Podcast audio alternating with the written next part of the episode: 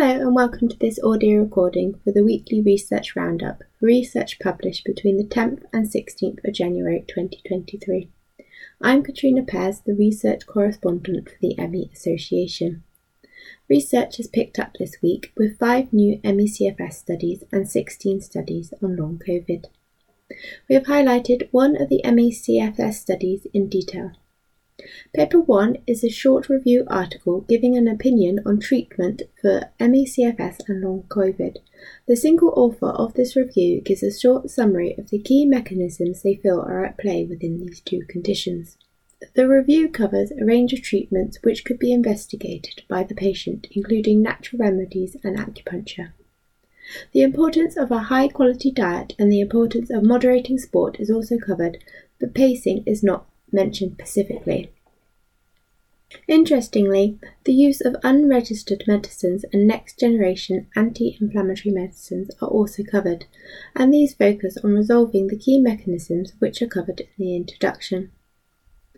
For example, one option covered is sodium dichloroacetate can be used to reduce the negative effect of mitochondrial enzyme pyruvate dehydrogenase kinase, which in turn affects glucose metabolism.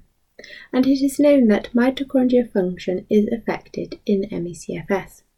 Sodium dichloroacetate can also be combined with meldonium to further increase the benefits to energy production. However, no data is given to prove the effectiveness of these treatments.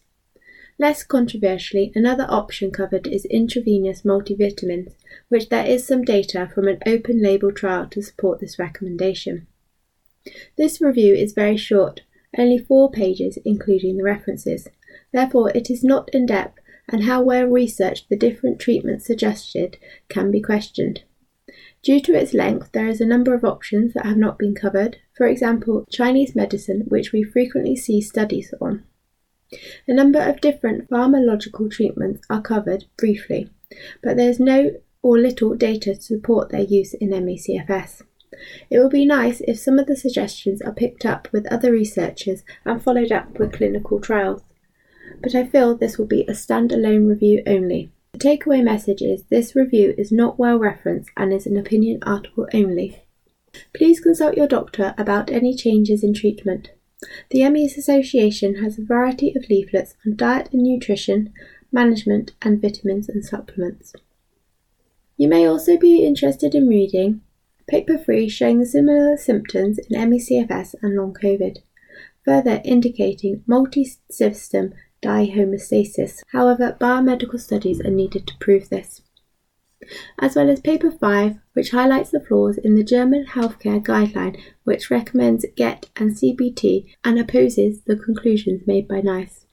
In the long COVID reference section, you may also be interested in reading Paper 1, showing the importance of pacing on post exertional malaise in long COVID. Thank you for listening to this audio recording. I will be back next week with the next instalment.